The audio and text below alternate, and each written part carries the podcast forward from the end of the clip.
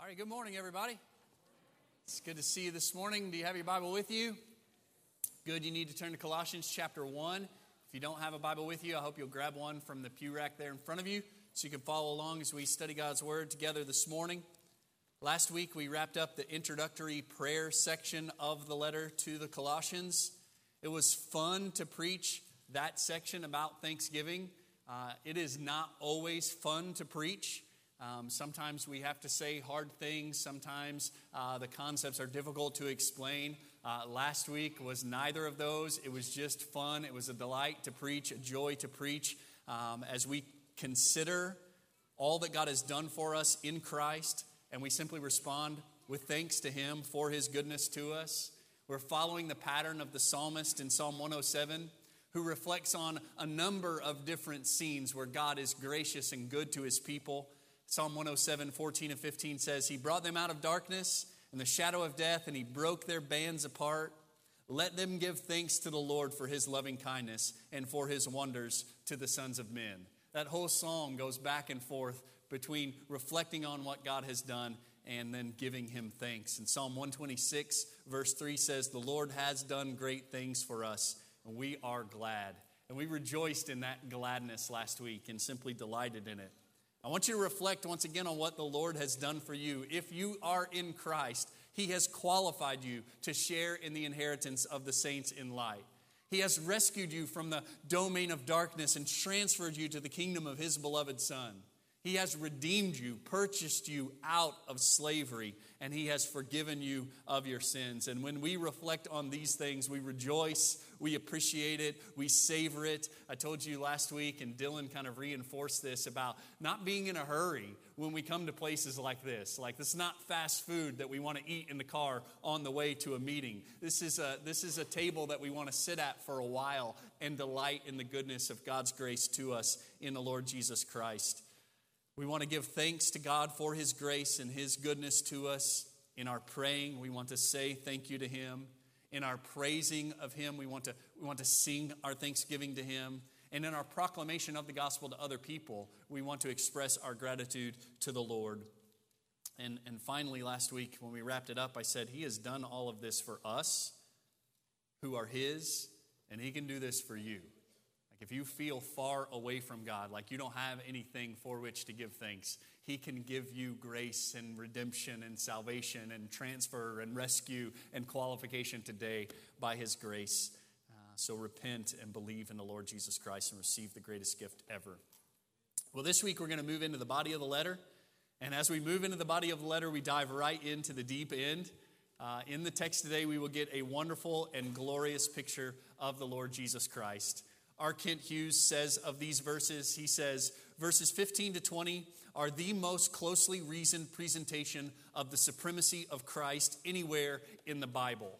And, and that statement by R. Kent Hughes should cause you to lean forward a little bit in your seat. Like if a scholar like that is going to say, this is the most closely reasoned presentation of the supremacy of Christ in all of the Bible, like I want to pay attention to that. I want to see the supremacy of Christ, don't you? John MacArthur says a similar thing. He says the Bible is supremely a book about the Lord Jesus Christ. The Old Testament records the preparation for his coming. The Gospels present him as God in human flesh, come into the world to save sinners. In Acts, the message of salvation in Christ begins to be spread throughout all the world. The epistles detail the theology of Christ's work and the personification of Christ in his body, the church. Finally, Revelation presents Christ on the throne, reigning as the King of Kings and Lord of Lords. Glory, glory, right? Every part of Scripture testifies about Jesus Christ.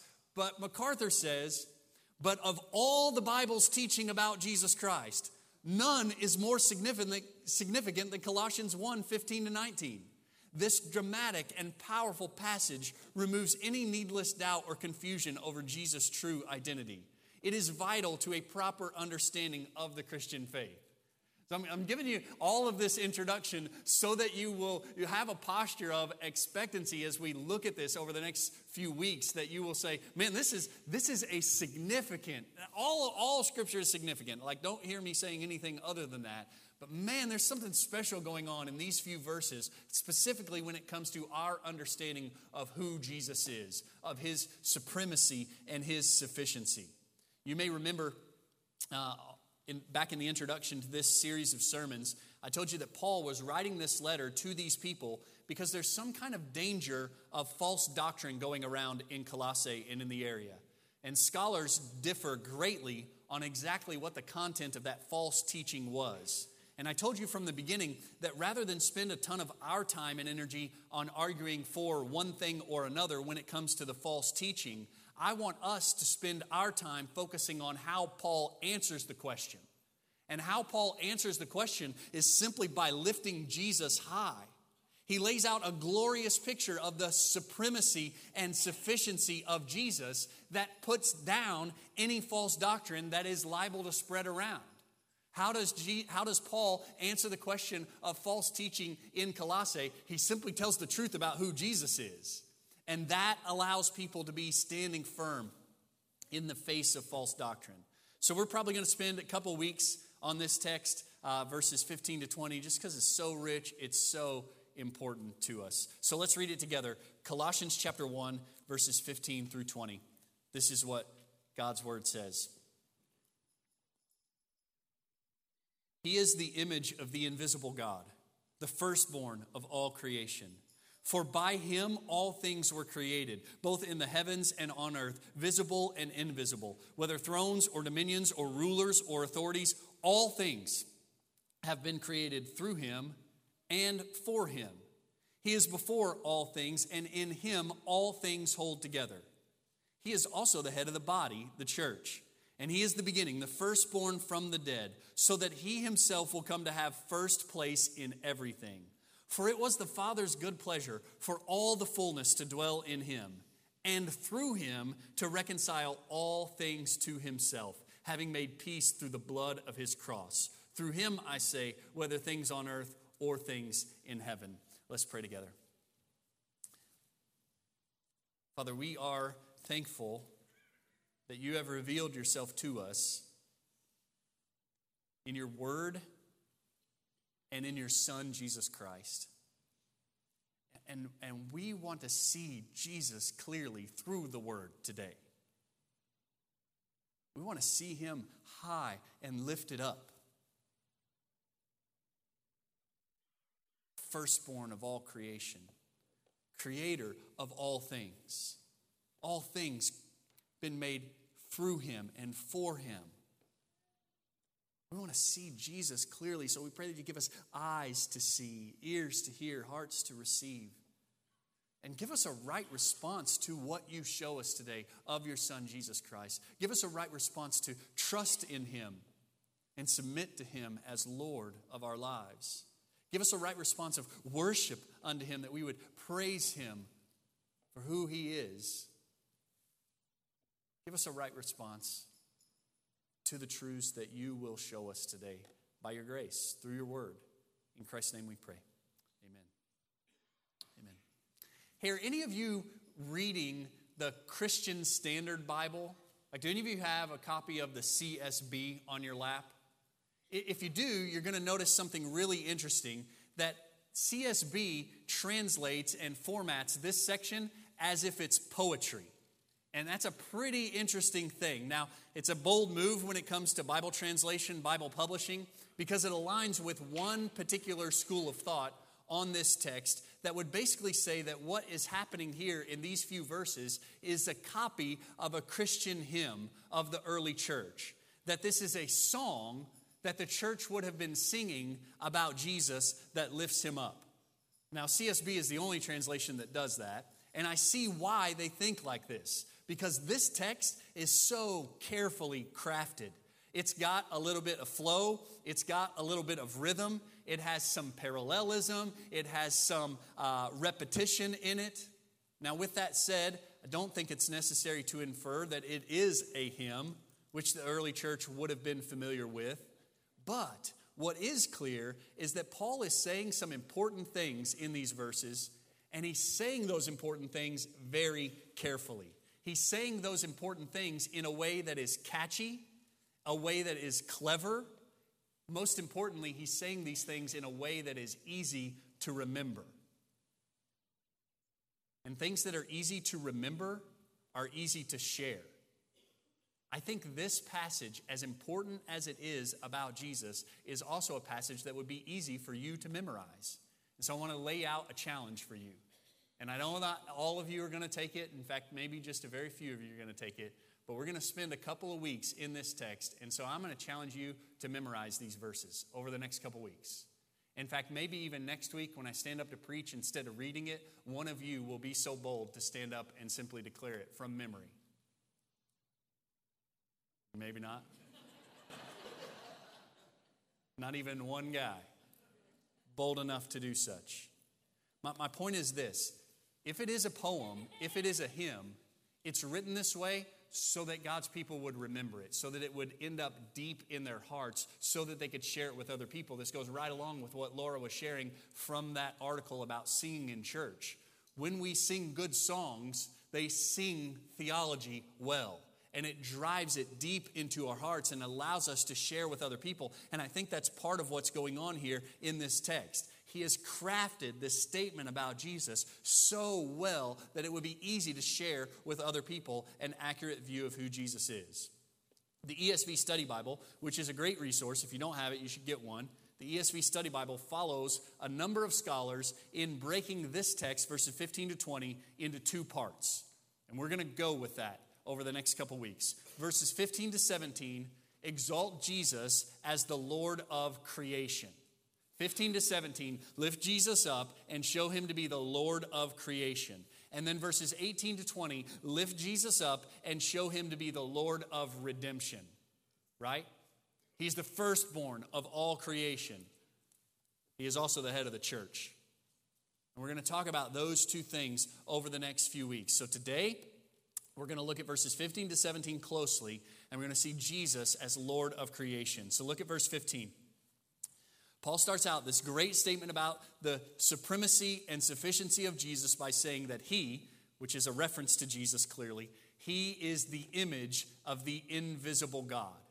He is the image of the invisible God. Now, the similarity between this passage and the introductory statement in Hebrews is one of the reasons some people argue that Paul wrote Hebrews. I think they're wrong in arguing that, um, but, I, but I see their argument that they will say there's so much similar in Hebrews chapter 1 to Colossians chapter 1 that it must be the same author. So look at Hebrews chapter 1 with me on the, on the screen.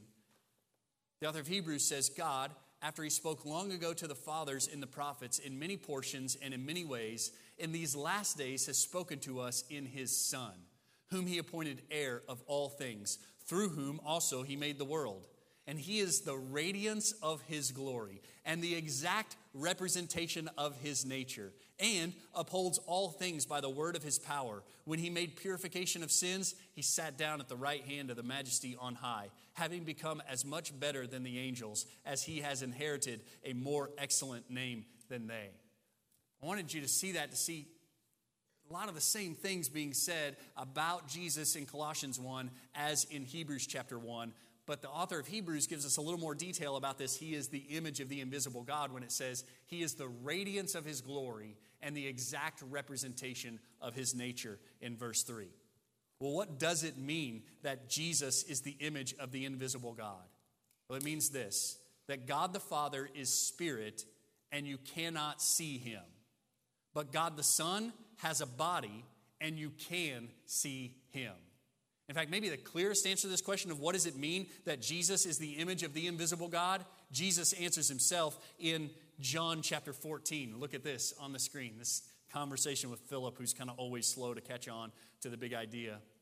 In, in John chapter 14, verse 8, Philip said to him, Lord, show us the Father, and it is enough for us. And Jesus said to him, Have I been with you so long, and yet you have not come to know me, Philip? He who has seen me has seen the Father. How can you say, Show us the Father? Jesus says directly, If you've seen me, you've seen the Father. He is the image of the invisible God. And it's much more than just a photocopy, much more than just a painting, much more than just a sculpture. Mark Meynell says he is far more than a mere picture of God. Jesus actually is God. And that's the first thing I want us to declare today that Jesus is God in the flesh. Amen? Jesus is God in the flesh. We're going to see about five statements like that today from the text. Jesus is, number one, God in the flesh. And we've got to celebrate that and worship it, worship Him because of it. He is the image of the invisible God. And next it says, the firstborn of all creation. The firstborn of all creation. Now, we want to be super careful here and not to make the mistake of the Jehovah's Witnesses. The mistake they make in taking this to mean that Jesus is a created being. The Jehovah's Witnesses say Jesus is not God, he is a created being. Now, this is an old heresy called Arianism, but make no mistake, it is heresy. It is absolute blasphemy to talk about Jesus as a created being. Even if you try to give him some place of prominence as the first created being, it is blasphemy to say that Jesus is a created being. It is a flat denial of his deity. It is saying that he is not God. And that is not what this text teaches. To say that he is the firstborn of all creation does not mean that he is the first created thing. In order to understand this properly, you've got to understand the concept of firstborn in the context in which it was written. Now, if we in our modern era talk about firstborn, we are talking basically exclusively about the first one to come out of the womb. That is not what it means biblically. That's not the way the original audience would have received that idea of firstborn. Rather, it wasn't about birth order at all necessarily, it was about prominence, it was about supremacy, it was about inheritance, it was about rank. When you talk about someone being firstborn, they're the head, they're in charge. They are prominent and supreme. John MacArthur describes it like this He says, Firstborn had a specific connotation in Paul's day. It described the rights associated with being the main inheritor of a family's wealth. In the majority of cases, that person was the firstborn son. But there could be exceptions. And I will pause there and say there are countless exceptions in the Old Testament to this, to this rule. Doesn't matter if you were born first or not, you can be the firstborn and be the thirdborn from the mother. The firstborn, though, is the one who is in the prominent supreme position. He goes on and says the main point of this word picture is the fact that this individual inherits rather than who his biological father is. So, Paul is saying that Jesus of Nazareth is the inheritor of all creation by right. So, this is a statement that lifts Jesus up and shows him as the one who is supreme over all creation. He is the firstborn of all creation. In fact, the NIV translation of of the Bible helps us with this when it translates this verse this way. It says, The Son is the image of the invisible God, the firstborn over all creation. Now, that's, that's not an exact translation word for word of what's being said there, but it does get the idea and clears it up for our modern Western minds. He is not the first one created, He is the firstborn over all creation. He holds an office and a rank that is supreme over all created things.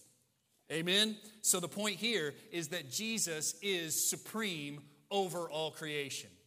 Jesus reigns supreme over all creation. And verse 16 kind of helps explain what that means.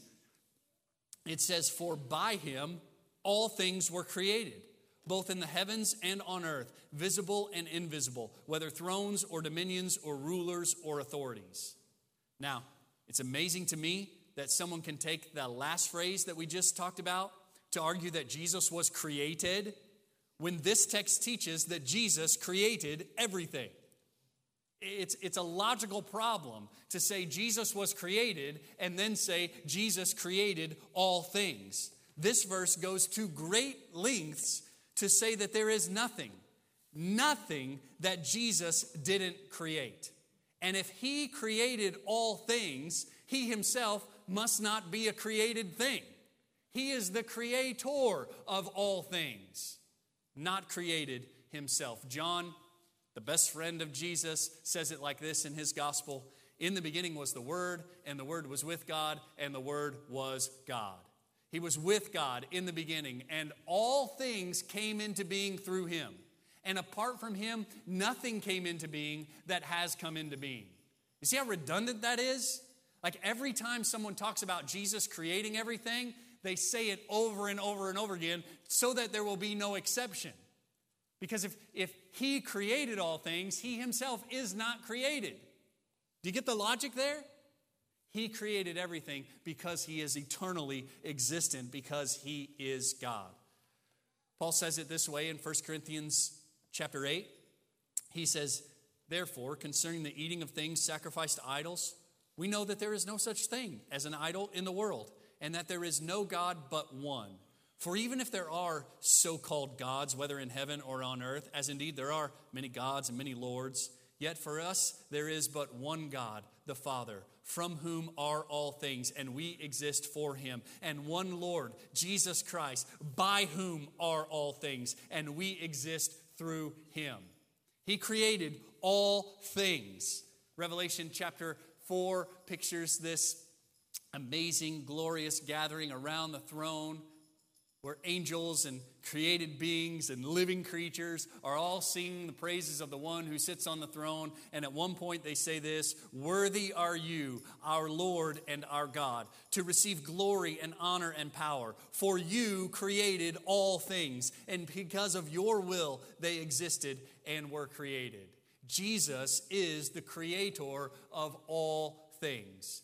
And when we're talking about all things here, we're talking about not just physical things. The text teaches us that we're talking also about spiritual things, which are no less real than physical things. It says, All things were created, both in the heavens and on earth, visible and invisible, whether thrones or dominions or rulers and authorities. Jesus is the creator of all things, physical and spiritual.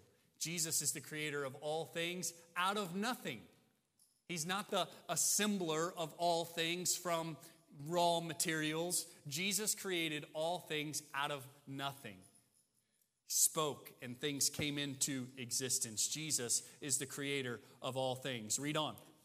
It says, For by him all things were created, both in the heavens and on earth, visible and invisible, whether thrones or dominions or rulers or authorities. All things have been created through him and for him. Now, that idea of also created for him adds an interesting layer to him being the creator. All things are not just created by him and through him, but also for him. They exist. All the things that exist exist for him. Paul says it like this in Romans chapter 11. He says, Oh, the depths of the riches of both the wisdom and knowledge of God. How unsearchable are his judgments and unfathomable his ways. For who has known the mind of the Lord, or who can become his counselor, or who is first given to him that it might be paid back to him again? For from him and through him and to him are all things. To him be the glory forever. Amen. This is what we're talking about that Jesus is not only the creator of all things, he's the goal of all things created. They all exist for him. Now, what is interesting is that when you turn the page from Romans chapter 11 to Romans chapter 12, we see the right response to this all things created by him, through him, and for him. Here's our response to that. Therefore, I urge you, brothers, by the mercies of God, to present your bodies as a living and holy sacrifice acceptable to God, which is your spiritual service of worship. Do not be conformed to this world, but be transformed by the renewing of your mind, so that you may prove what the will of God is, that which is good and acceptable and perfect. So, what is our response to Jesus being the goal of creation? It's to submit ourselves entirely to Him and live for Him. He's worthy of that kind of response. Jesus is the goal of creation. Aren't you so glad the weather broke this week? That it's not blazing hot anymore? Oh man, I am so. It's good for my soul when fall comes around. And Friday, the first day of cool weather, I got out on some trails and spent some time in the woods. And man, it was just the greatest thing. And as I look around at creation, I want to encourage you to do this to get out and look around at creation and say, all of this is for Him. It's not for me, it's for Him. And I want to look at all of it and turn praise back to Him, give glory to Him for all of these things, because everything that is created is created for Him. He created all things, and it is all for Him. Jesus is the goal of creation. And look at verse 17. It says, He is before all things, and in Him all things hold together. So Jesus isn't just the creator of all things, nor is He just the goal of creation. He is the glue that holds it all together. He is the sustainer of all this creation. It is not as if He just made it all and then stood back and watch it all play out. He's not like a watchmaker who carefully builds a watch, winds it up, and then sets it aside and watches it go. No, it's not the kind of creator we're talking about here. We're talking about a creator who is intimately involved in every little detail of his creation.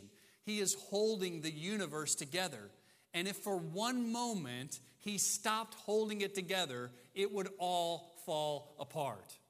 We need to acknowledge that. Were it not for him holding it all together, it would all fall apart.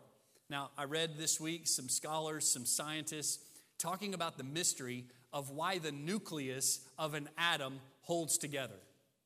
Well, they seem to all kind of be a little bit baffled of how the nucleus of every atom in the universe holds together.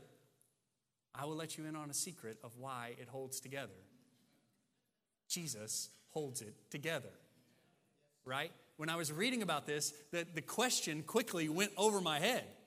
Like when they got to talking about protons and neutrons and electrons and positive charge, negative charge, and how, how is it really, according to the scientists, that nucleus shouldn't hold together, but it does. The question got over my head real quick, but I know the answer. Jesus holds it together, and if he stopped holding it together, it will all blow up. But he holds it together. He holds it together. Why does the earth orbit the sun at just the right distance so that we don't burn up or freeze up? Because of Jesus, right? Jesus is doing that. He is in charge of all this. He holds it all together. That's what the text says. And one of the ways we see this, one of the ways we see him holding it all together, is through the stories in the Gospels where Jesus exercises his control over creation, over nature. Like, you remember the story where Jesus has been out teaching all day, and uh, he tells the disciples, like, let's get in the boat, let's go to the other side. And they all pile in the boat, and they head to the other side, and a storm comes up.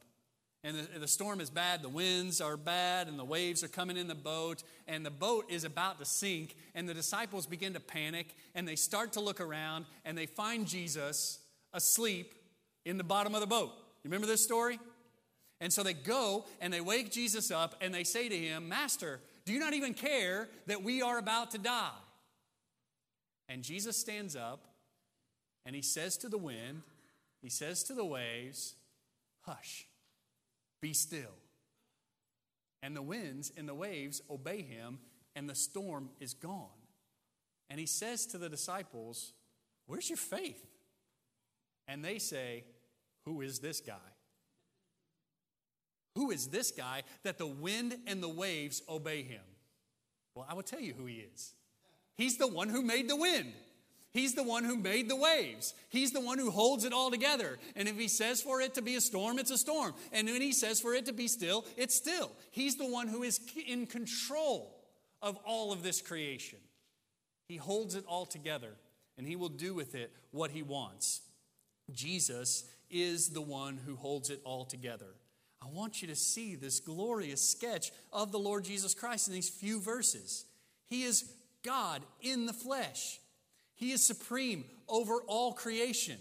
He is the creator of all things. He is the goal of creation. He is the one who holds all of creation together. That's great. That's glorious and wonderful. And that's just scratching the surface. We're not even getting into redemption yet. We're just talking about creation. And there is enough for us to say, Whoa, I will praise this one. I want you to get a good look at Jesus. Over the next couple of weeks, I want you to get a good look at Jesus in his role in creation and his role in redemption. He is Lord of creation and he is Lord of redemption. And I believe that a good look at Jesus will cause us to trust in Jesus and submit to him. I believe if we get a good look at Jesus, we will say, I will trust that one. I will submit my life to him. And I believe there are some of you today who need to do that, who have never seen a clear picture of Jesus. But today, God has given you eyes to see Jesus, not just as Lord over creation, but as God in the flesh who died as your substitute. As God in the flesh who took the punishment for sin that you deserve. He died and he rose again. We talked about this a ton last week. Rescued you from the domain of darkness, transferred you to the kingdom of his beloved Son redeemed, and forgiven. If we get a good look at Jesus, it will cause us to trust in him and to submit to him. And I'm inviting you today to trust in Jesus Christ for salvation and submit to him as Lord of your life. If we get a good look at Jesus, it will cause us to worship him. Don't you think? You know, every time in Scripture somebody got a good look at Jesus, they fell on their face. They fell on their face in worship of him. They would say, Woe is me, and he is awesome. And when we get a good look at Jesus, that is what will happen with us. And my prayer is that will happen today. In just a minute, when we get ready to sing, I hope that you will sing praises unto Jesus. If you get a good look at him and you don't worship him, man, I'm afraid for you. You either haven't really seen him or your heart is so hard your heart is so hard that you cannot worship Him. If we get a good look at Jesus, it will cause us to worship Him. So let's sing unto Him, let's serve Him. A good look at Jesus will cause us to despise and reject heresies. A good look at Jesus will cause us to despise and reject heresies. If you have seen him for who he is, the pitiful, powerless version of Him that the Jehovah's Witnesses tell you about when they knock on your door, and other false teachers tell you about when they knock on your door, if you have seen Jesus as God in the flesh, the creator of all things, the redeemer of all things, if you have gotten a clear picture of Jesus, the pitiful false teaching that people spread will not appeal to you at all. You, you will say, that is not who Jesus is. He is God in the flesh. He is the creator of all things and the only redeemer of mankind. That's what Paul is doing to answer the false teaching in Colossae. Is he's not picking apart the false teaching. He's lifting high the Lord Jesus Christ. And we need to see Jesus for who he is because when we see the truth of who Jesus is, that will protect us from the lies. That will protect us from the false teaching. And number four, when we get a good look at Jesus, it will cause us to want to make sure other people get a good look at Jesus. Won't it? Like if you've seen him in his glory, if you know him, you'll want others to know him too, right? You wouldn't want to keep that a secret. If you have a relationship with the creator of all things, don't you want other people to have a relationship with the creator of all things? A good look at Jesus will cause us to want to make sure other people have the opportunity to get a good look at Jesus. So I'm inviting you to share the truth about who Jesus is. In fact, I'm inviting you to do it by memorizing this passage and sharing it with other people. And listen, I'm giving you the perfect end to do this. Like you can totally say, Preacher told me I had to memorize this. Preacher told me I had to share it with somebody. Will you listen to it? Who's going to say no to that? You can totally blame me for it and share the truth about who Jesus is with someone because we want other people to see him, don't we? Yeah, we do, because we want other people to worship him. He deserves their worship. But so many don't know anything about him. So let's share so that other people can get a good look at Jesus. Let's stand together and pray. Lord Jesus, you are God in the flesh. You are supreme over all creation, firstborn over all creation. You are the creator of all things. You are the goal of all creation. You are the one who holds it all together. And so we trust in you. And we submit to you. And we worship you. And we want to make sure other people can see you and worship you as well. Help us in these moments as we sing together to respond rightly to who you are. Help us as we leave this place to declare your glories to the people around us. We pray for lost men and women and boys and girls in the room that you would reach down and rescue them. That you would do the work of salvation in their lives that you have done for us. That you would give them eyes to see their sinfulness, their rebellion. That you would give them eyes to understand that they deserve nothing but wrath and judgment from you. And then, in the brokenness, I pray that you'll give them eyes to see that you died for them, that you took their punishment so that they could be reconciled to the Father. Pray that you'll give faith to trust, repentance to turn, and new life for your own glory. This is a work that only you do. We invite you to do it.